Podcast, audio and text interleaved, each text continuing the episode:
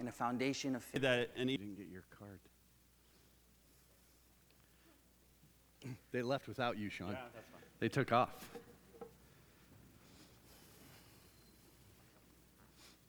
Thank you, Chuck. Well, God is good. Amen. if you got your Bibles, we're going to start in 1 Samuel today. A little bit of the Old Testament. We are excited. We're going to be in uh, the Old Testament and Kings here next week, uh, starting with our On the Dock series. And we're going to go through the story of Elijah and Elisha, learn a lot of principles, what God was doing then and what he's still doing today. And we're excited about that. So we're going to be in 1 Samuel 22, and I just took my marker out, so I have to find it here. But I, I titled this message, We Are a Village. And I really got the idea from a shirt that Ruth and Sean, and I think several people in Children's Lantern had purchased from a woman who was adopting kids. And so she was doing a t shirt fundraiser. And you bought this shirt, and it says, We are a village. And basically, that meant that all of us are coming together to support uh, this family so that they can raise this child up in the way that they should go. And of course, when they're old, they will not depart from it. And so they sold these shirts, and it says, We are a village. And I was going to wear that shirt today, but Ruth wouldn't, it wouldn't squeeze over my shoulders. And then when I did get it on, there was this little section showing right here that hung out. And um, so I decided not to wear it. And instead, I wore this shirt. And then I got syrup on this shirt, which I thought was an excellent opportunity to talk about how wonderful our cafe is. And if you want pancakes, they have them this morning because they're on my shirt. So you should know that the uh, syrup, the syrup, my beard did not do its job this morning in catching the syrup as it came down. But uh, so there was that. We are a village. And I was watching a TED Talk. And, and I love the TED Talks. I've said that before. Uh, I enjoy listening to them as well as I enjoy uh, listening to several different people's sermons and stuff online. I do that on a regular basis. But I was watching a TED Talk by Justine Bloom. And she had talked about empowerment and this idea. It's called empowerment, it takes a village. And, and, it was such, it was such a neat perspective because she was talking about how she was deceived basically by the world, and she bought into this idea that empowerment came from independence, self-reliance, and control. And so she had fought her entire life for those things, and she got into the place where she was making six figures, and she was a public figure, and she was um, at A list parties, and she had a really nice home, really nice car, all of those things. And at 24 years old, uh, she realized that she was pregnant and that she was going to be a single mom. And she said, after she had her baby, she threw out all of those ideas. She said she realized at that fork in the road that if she really wanted to accomplish all the things that she wanted to do, if she wanted to be effective as a mother, if she wanted to be effective as a, as a working woman, if she wanted to be effective as a person, that she had to have other people involved and that it took a village to help her be the woman that she wanted to be. And I absolutely love that story because I think all of us have bought into that at some point, and we have to at some point, we have to shift our minds a different direction, don't we? We have to go from I'm independent, self reliant, and in control to I have to relinquish some control. I have to relinquish some of my independence and my self reliance to go to a different level, which is all about interdependence. That's what Stephen Covey calls it in the seven habits of highly effective people. He calls it interdependence, where listen, you're dependent on me for something, and I'm dependent on you for something. That we need each other to really be effective. And I love this perspective because Jesus understood this in the New Testament. Immediately when he starts his ministry, what does he do? He grabs 12 dudes to go along the ministry with him.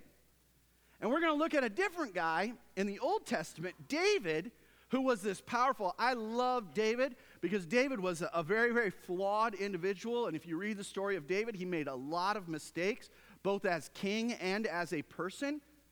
But he had this repentant heart where he would go before God and, and God would just change his, his path, and it was amazing what he would do. And, but he was in this time of struggle and trials and issues, and he did the same thing. He drew all of these men unto him, and I want to talk about this. See, because here's what we have, right? We know that independence, self reliance, and control lead us to loneliness and exhaustion, don't they? I mean, am I the only one that this happens? If you try and do everything yourself, it leads to exhaustion and loneliness. If you try and build yourself, if you, if you try and make it all on your own, do everything on your own, it, it's, just, it's just tiring. It's tiring. And one of the reasons we're talking about this today is because we really want to talk specifically a little bit to parents and grandparents. Because I know as a parent that you feel so much responsibility for your kids, their actions, the direction that they choose, all of that stuff. You feel this responsibility, this overwhelming responsibility for their education and their spiritual growth, and yet you feel like you cannot do it all on your own. And you're not supposed to. That's why we have each other. I thank God every day that my kids have a math teacher because my second grade math level would not be good in teaching the kids how to do math. It wouldn't. You know, same with like English and, and, and, and the, the language. See, I don't even do English. I speak American. That's what I speak. And it's not even American. It's American, right? It's not American. It's I speak American. That's what I do because we don't get to that level, right? So it's, it's important to have other people. And up here, I'm so thankful. Guys, I'm so thankful that we have a children's pastor and a youth pastor that love my kids and that love your kids as well. I'm thankful for that that those guys will put in the time and effort to help in the spiritual growth, to help. Now, they're not the centerpiece of it, but they help. They reinforce those things that hopefully all of us are teaching at home. You know, I've, I've read before that it requires five to seven really solid godly influences to build up your kid. Five to seven, which is really interesting when you think about there's only two parents. And that's not in every situation, is it? That sometimes there's only one.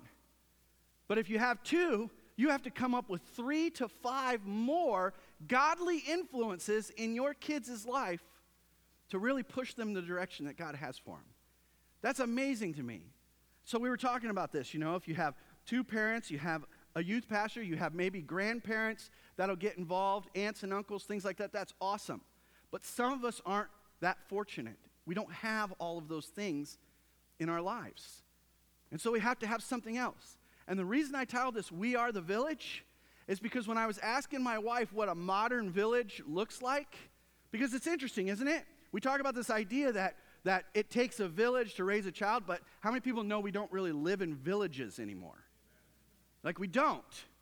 So, uh, you know, where, where Ruth and I live, is a few miles outside of town, but we can get into town easy, and it's not like we're all hunkered down together and living in these huts and stacked on top of each other. So, what does a modern village look like? I said, Ruth, what does a modern village look like? She said, the church. And I was like, duh. Why didn't I think of that? Second grade math level. There it is. Well, duh, that's right. What's a modern village look like? It looks like the church. And the interesting thing about this is, guys, is that we can be influenced from hundreds of miles away in our culture today, can't we? I was reading a story about a woman whose husband went on a, a, a like a month-long trip to a foreign country. And she was alone with the kids, and she was working mom, so she would go to work, she would pick the kids up, she would take them home, she would make dinner, she'd have to clean everything up, do laundry, and go to bed, and she was absolutely exhausted. And her sister in law, who lived 600 miles away, one day when she was going home, her sister in law ordered her pizza that was delivered to her door so that when she got there, the pizza was sitting there. She didn't have to make food, she didn't have to clean up food, so she got a night of rest. And she talked about how important and valuable that was to her. And I'm like, that's a village, a 600 mile wide village right there, where we're helping and being there for one another in our times of trouble. Ruth and I were talking about different stories last night on how people had really blessed and helped us in situations. There was one where I had an overnighter and was here with the youth group when I was doing youth ministry, and all of the kids and Ruth was sick.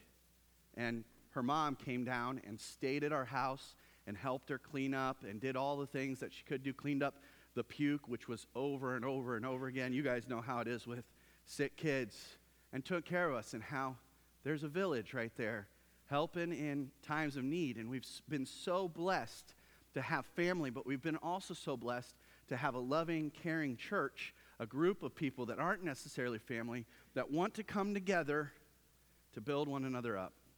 So let's look at David here in the Old Testament. We can talk about this. 1 Samuel 22, 1, 1 through 2. And I only want to read these, these two scriptures because I love this section. David is running for his life. Saul is the current king. David is anointed to be the next king. David has killed Goliath, uh, and people were praising him for that. Saul gets jealous and he's chasing him around and he's gonna and he's gonna destroy his life. And so Jonathan, Saul's son, warns David, listen, my dad's gonna kill you. You need to go. And so he takes off and he's hiding. And in his hiding, this is what it said. David departed from there and escaped to the cave of Adullam. And when his brothers and all his father's house heard it, they went down there to him. And everyone who was in distress, and everyone who was in debt, and everyone who was, in, who was bitter in soul, gathered to him, and he became commander over them. And there were with him about 400 men. There were 400 distressed, troubled, bittered in soul men that gathered together with David, who was a warrior, by the way. And out of that comes this group of guys that is described two times in the Old Testament. We're going to turn to one of them. It's, it's 2 Samuel 23, and it's David's 37 men. It's mentioned in Chronicles 11 as well, but we're going to read it in this section because it's a little bit shorter. And so we got 23, 2 Samuel 23, and it's called David's Mighty Men. And there were 37 of them. And one of the things that I want us to see is, is the amazing things that these guys accomplished. And we don't talk about them much. In fact, we probably won't recognize any of the names. The only one that we hear about on a regular basis, Benaiah has books written about him, uh, but most of these guys are relatively unknown. Now, were these guys so powerful because they hung out with David, who was a warrior? Or was David so powerful because he hung out with these guys who were warriors? Or was it both? And I think it's both. I think that these men fed off of each other and just were incredible dudes. And so we see this here, starting in verse 8, 2 Samuel 23. And it's 8 through 38, but I'm not going to read all that. You can, you can read it if you would like to. But it says, These are the names of the mighty men whom David had Josheb, this is going to be fun as we go through these names together. Josheb Basshebeth. How would you like a name like that? Anyways, Uh, a Tahchemonite, he was chief of the three. He wielded his spear against 800 whom he killed at one time. And next to him, among the three mighty men, was Eleazar, the son of Dodo, son of Ahohi. He was with David when they defied the Philistines who were gathered there for battle. And the men of Israel withdrew. He rose and struck down the Philistines until his hand was weary and his hand clung, another version says, froze to his sword. And the Lord brought about a great victory that day, and men returned after him only to strip the slain. So all the men run away, and this guy remains, and he fights off the Philistines until he can no longer separate his hand from his sword. This is a mighty man. Mighty man. And they return to take the stuff that's left over. Next to him was Shammah, the son of Agee, the Harite. The Philistines gathered together at Lehi, and there was a plot of ground full of lentils, and the man fled from the Philistines. But he took his stand in the midst of the plot and defended it, and struck down the Philistines, and the Lord worked a great victory. And the three of the thirty chief men went down and came about harvest time to David at the cave of Adullam. That's where David was before. When a band of Philistines was encamped in the valley of Rephaim. David was then in the stronghold and the garrison of the Philistines, and then at Bethlehem. And David said longingly, Oh, that someone would give me water to drink from the well of Bethlehem, that is, by the gate. Then the three mighty men broke through the camp of the Philistines and drew water out of the well of Bethlehem that was by the gate and carried it and brought it to David. But he would not drink it.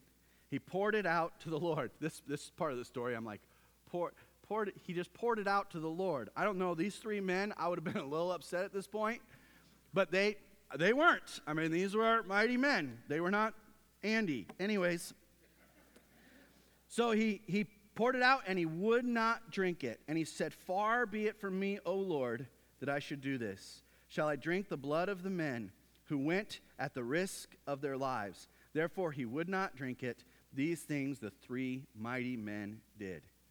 Verse 18 Now Abishai, the brother of Joab, the son of Zeruiah, the chief of the thirty, and he wielded his spear against 300 men and killed them and won a name beside the three. And he was the most renowned of the thirty, and he became their commander, but he did not attain to the three. And Benaiah, the son of Jehoiada, was a valiant man of, of Kabzeel, a doer of great deeds. He struck down two Ariels of Moab. He also went down and struck down a lion in a pit on a day when snow had fallen. And he struck down an Egyptian, a handsome man.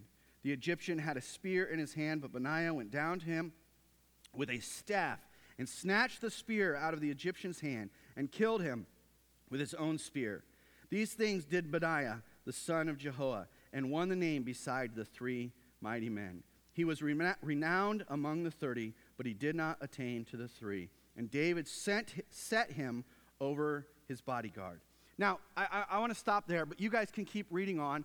There's 37 of these guys that out of this group with David, they rise together and they become mighty warriors. And I think this is so neat how these guys just kind of fed off of one another. And we hear about, and, and if you uh, read the, the, the Bible at all, you hear about David's exploits all the time. And these guys, they, they, they're relatively unknown. They're mentioned a couple of times in Scripture, and these exploits that they do are amazing. But I think the reason that David was so powerful is because he had a village himself. David was not alone out in the wilderness running from Saul. He had 400 men. He was not alone when he took on the Philistines. He had these 37 warriors. And it's so cool how it's broke down, just like with Jesus in the New Testament. He had his one, his three, his 12. So did David in the Old Testament. He had his one, who was the warrior that stood beside him. He had his three. Then he had more. He had 37 in all that stood with him. Now, I think in my life, I look at that and, and, and I just start asking these questions like, who, who's my one? Who's my three? Do I have three men that I can really count on and call on that can be a warrior beside me? And so it's important for us to actually have this village as well. And it's not going to look the same, right? It's a modern village. It's not where we're all stuck in this small, tight place together. It's a modern village, and we have to kind of change our minds onto what that looks like, and we need to develop it in our lives because here's the thing that we are taught. We are taught the same thing that that woman was taught in the TED Talk that independence, self reliance, and control are going to lead you down a path of strength and empowerment, and you can do it. We're taught to buck up, we're taught to work harder, and what we are rarely taught, rarely taught, is that it takes a village and that you need to get other people involved. What we are rarely taught is to put ourselves down and allow other people to come around and lift them up. We're rarely taught to go that direction. We're rarely taught to not look out for number one, but to really be selfless in that and to push others along in love and good works.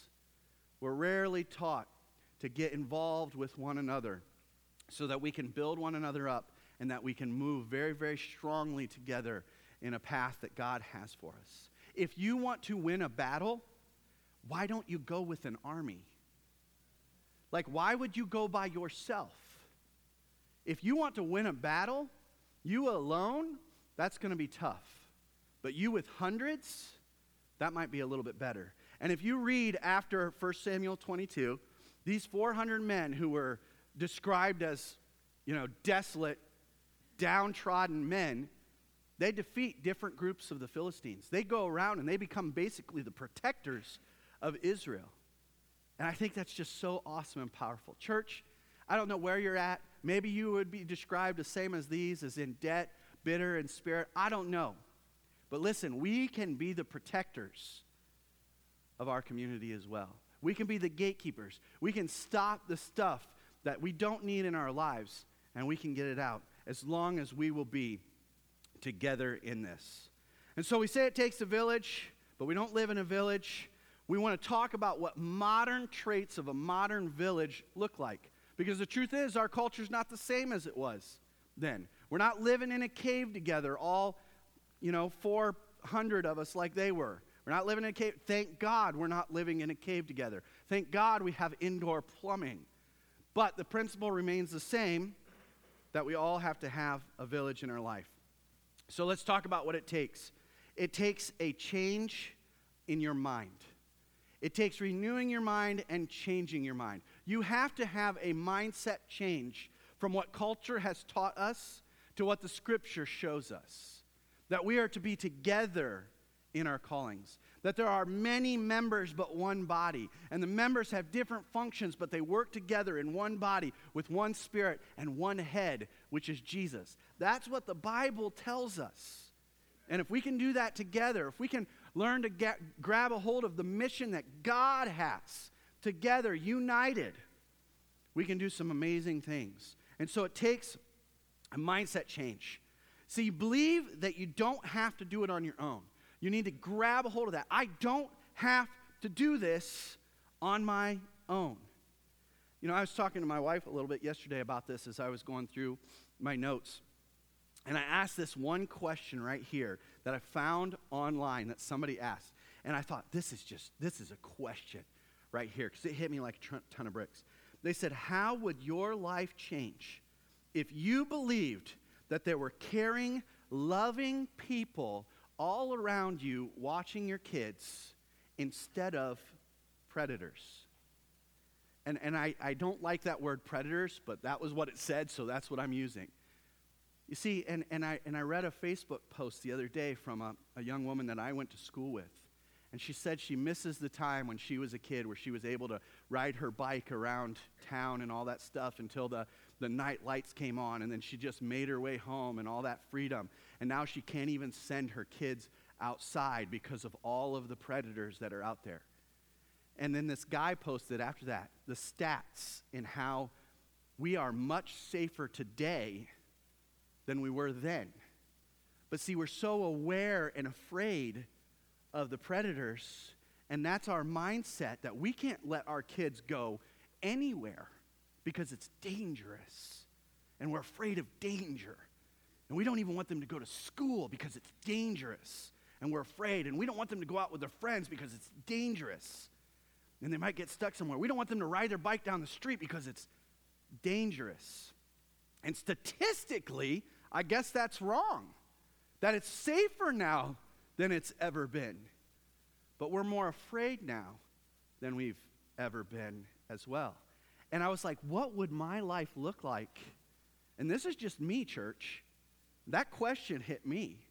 If I thought that there was a whole bunch of loving, caring people looking out for my kids, as opposed to having a fear of predators and danger it would look a lot different. But see, this is where it's at, church. We, we haven't learned to trust each other, to, to, to come together and to work together. We haven't grabbed a hold of this idea that I don't have to do it all on my own. We haven't grabbed a hold of this idea that it takes a village. In fact, we've gone the opposite direction where we've tried to suck it all in and tried to hold it all back. And we live this life of fear where our kids can't go out even play. And that's, that's just scary sometimes. But we see that, and I had that question, and I thought, man, that is a question to ask right there. But, church, there are people, and I want to tell you this right now. There are people, and I know several of them, that love your kids, that care about your kids, that are watching your kids even right now, that want your kids to know the truth of the gospel and the saving grace of Jesus. There are all kinds of people out there that want that for your kids. I hope that we can learn to keep our eyes on them and not be afraid constantly of the predators. But, anyways, that starts with a mindset. A modern village starts with vulnerability. And that's the second thing that I have here. V- uh, uh, Brene Brown, who does a lot of talks, uh, TED Talks on vulnerability, says vulnerability is the birthplace of empowerment.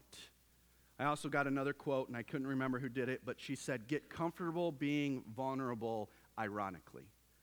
Because vulnerability is not comfortable, but we need to be comfortable being vulnerable. What does that mean, church? That means that we have to be willing to open our world up to other people. That means that people are going to have to see our homes a mess. What? How is that possible? That means that people, we're going to have to let them in, and they're going to have to be a part of the messes that are our life. If we really want a village to help us along, then we have to be willing to admit our weaknesses, don't we? Like, hey, I'm, I'm struggling with this. I need your help. That requires vulnerability, and that's a trait that we don't like to have. Let's move on real quick. What else does it take? A modern village takes courage. See, you have to be willing to ask for help. My dad used to always say, if you always did, if you always do what you always did, you'll always get what you always got. Anybody ever heard that saying before? You always do what you always did, you'll always get what you always got. And, and if you're like me and you want to take steps forward with your family and relationships and all those things, it's going to require courage. You have to step out of your comfort zone. You know, that's one of the reasons we do connecting groups or our small groups. We do them so that people can sign up and get connected with one another. We do it because we believe that it's important. We don't do it because we feel like we just want to have another ministry running at the church. We do it because we believe that you need people in your life if you want to be as effective as possible. We have to learn, and this is uncomfortable, to recruit our village. Hey, do you want to go out to lunch together? Your family want to come over and hang out with my family?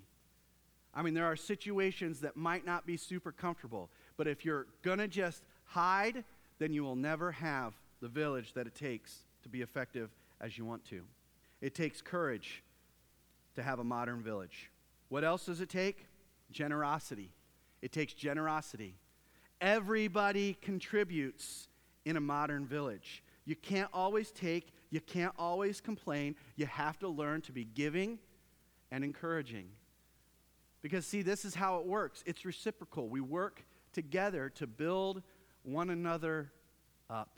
That's what we do. It's not one runs it all, it's that together we are the body of believers. And the last thing that I have, number five here, before we move on, is it is not void of self improvement.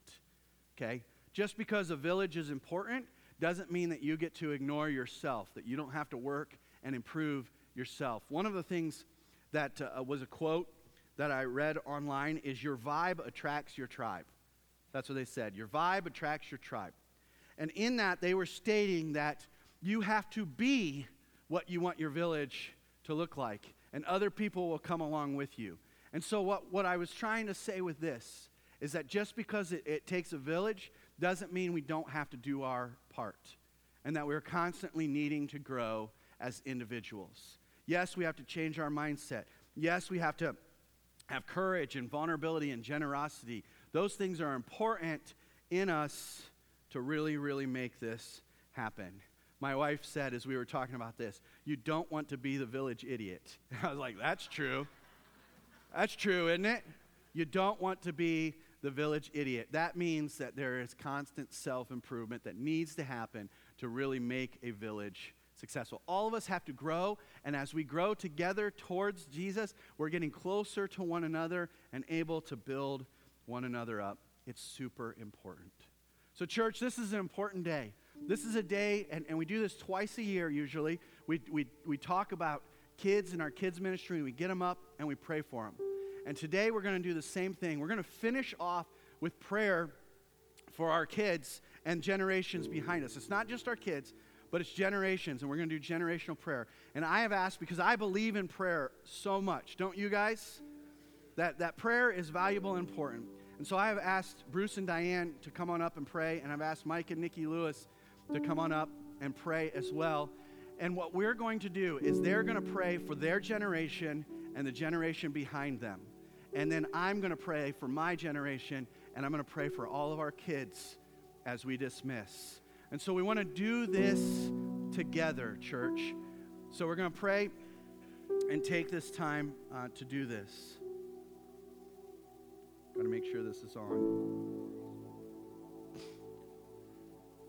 Bruce, go ahead and lead us in some prayer. So let's bow our heads together and we're just going to pray for the generations.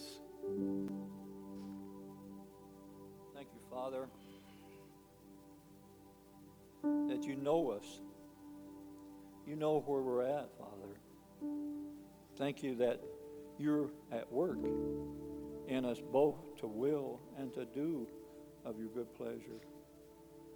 Father, I just ask that you'll continue to work in us, deal after us, Father, because you love us. And Lord, you want you want to see us mature and to take ground for your kingdom's sake.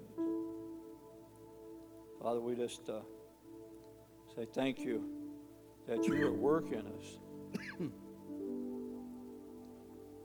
Lord, we need you. We need each other, Lord. Waken us to your heart. Deal after us, Lord.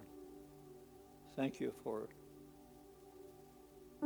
for your goodness and your faithfulness toward us, Lord. Lord, we ask you to uh, continue to waken us in uh, areas and times that we need to be awakened. In Jesus' name we pray.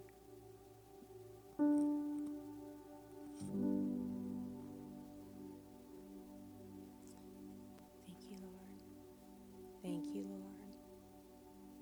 Thank you, Lord. Father, our generation has seen such great outpourings of your Holy Spirit. We've witnessed so many amazing things. And yet, throughout our lifetime, we seem to somehow lay those things down. And we repent, Father, for taking on discouragement, disappointments, frustrations, hurts, Lord. And it has kept us as a generation of moving and helping the generations behind us to step into those places. Father, we ask for another outpouring of your Holy Spirit. I want my grandchildren and my children to experience the outpourings that we have experienced, Lord Jesus. We ask, Father, that you just come in a mighty way. Pour out your Spirit upon all generations, Father. Thank you, Lord. I ask that you'd help my generation to step up to the plate and be all that you created us to be, and not to lay down those things that you've called us to do, but to do it with much more fervor. And we thank you for your grace that's upon that, Lord. Mm. Thank you.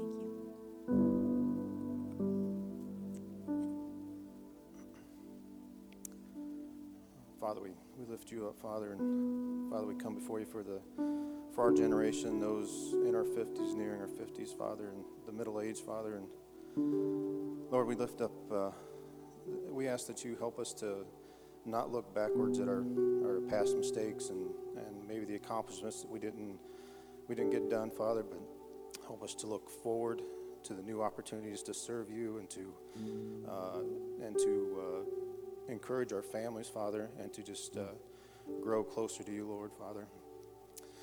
Father, I pray that you you strengthen uh, our marriages uh, in this generation, Father, as our as our families are changing, um, our homes are are becoming quieter, Father, as our children are moving out and starting their own families. Father, we pray that you just uh, uh, reconnect spouses, Father, in a, in a new way, a fresh way, Father. That you just uh, just uh, renew marriages, Father. And Father, we also pray for our our children um, as they're starting their their their lives on their own, Father, starting families, uh, having their own children, getting married, Father. And Father, we pray that you help us to be encouragers, and wise counselors for those for that, that generation, Lord. And Father, we ask that you give us an opportunity to mentor somebody in that generation, Father.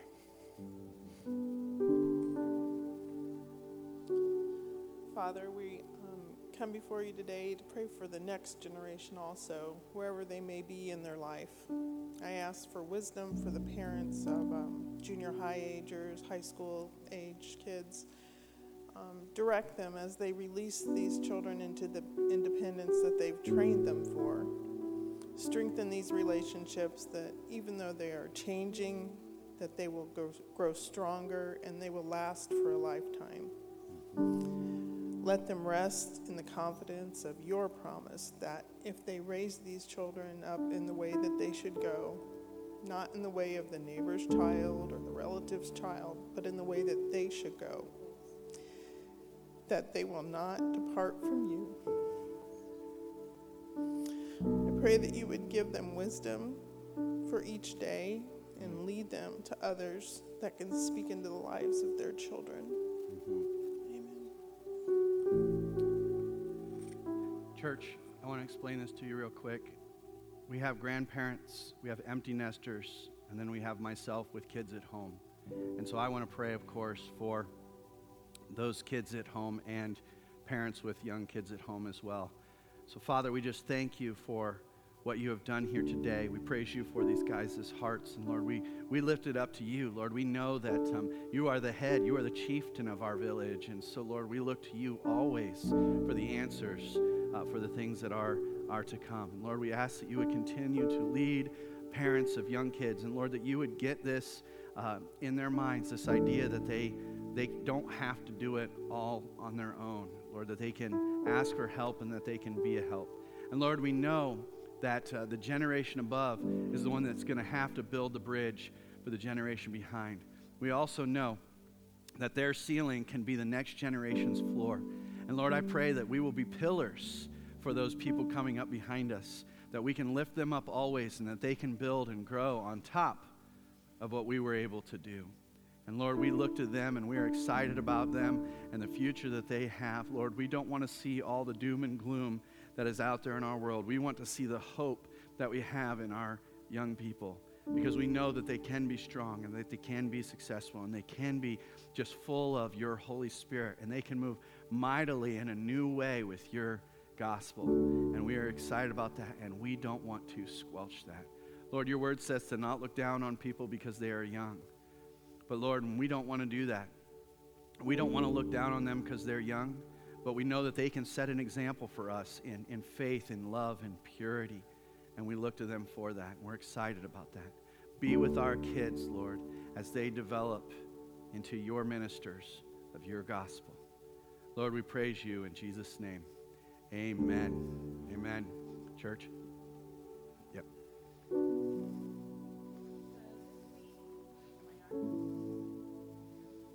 Hello? There we go. So this week I was listening to a teaching and it just gripped me really hard. Started weeping and the Lord started speaking to me. And it's just so funny. I get so excited when I see how God works because everything that Andy preached today, everything that's happening today just goes right with what God laid on my heart. So in this teaching, Francis Fran- Francis Chan was talking about his congregation praying for him for 90 days and just the change that it made in his life. And so I thought, wow, that's really cool. What would that do in our body? And so I just felt it was really cool because we have Moving Up Sunday today. And Andy was talking about um, pancake syrup running down his beard. And all of a sudden, the Lord told, told, spoke to me about my favorite scripture, which is Psalm 133. And it says, Behold, how good and how pleasant it is for brethren to dwell together in unity. It is like the precious oil upon the head, running down on the beard, the beard of Aaron, but we're going to say Andy. running down on the garment, edge of his garments, it is like the dew of Hermon descending upon the mountains of Zion, for there the Lord commanded the blessing. What would happen? Yeah. What would happen if we joined together for 90 days and just pray for our pastors? You know, they're human. They have discouragements, they have disappointments, they have a lot of weight that they carry. They feel very lonely. But when we pray together in unity as a body, as our tribe, you know, coming together under Andy and Sean and Eli, you know, God will command a blessing. So we have a calendar outside on a table. So I just ask you to pray and ask the Lord what day you would be willing to pray and fast for your pastors. All right, let's stand together, church. We are so thankful for our tribe. God has blessed us in so many ways with so many loving, caring people. And we're thankful for you guys. Father, we praise you for this day that we get to just um, be a part of, of your kingdom and what you're doing. And Lord, we continue to think about and care about that next generation behind us. Lord, we love that we have a children's ministry and a youth ministry, and we're, we're thankful for our kids. We're thankful that they're active and they bring life to, to our church, uh, and we love that. Lord, we give you all the praise for them. In Jesus' name, amen. Church, God bless you. You're dismissed. Have a wonderful Sunday.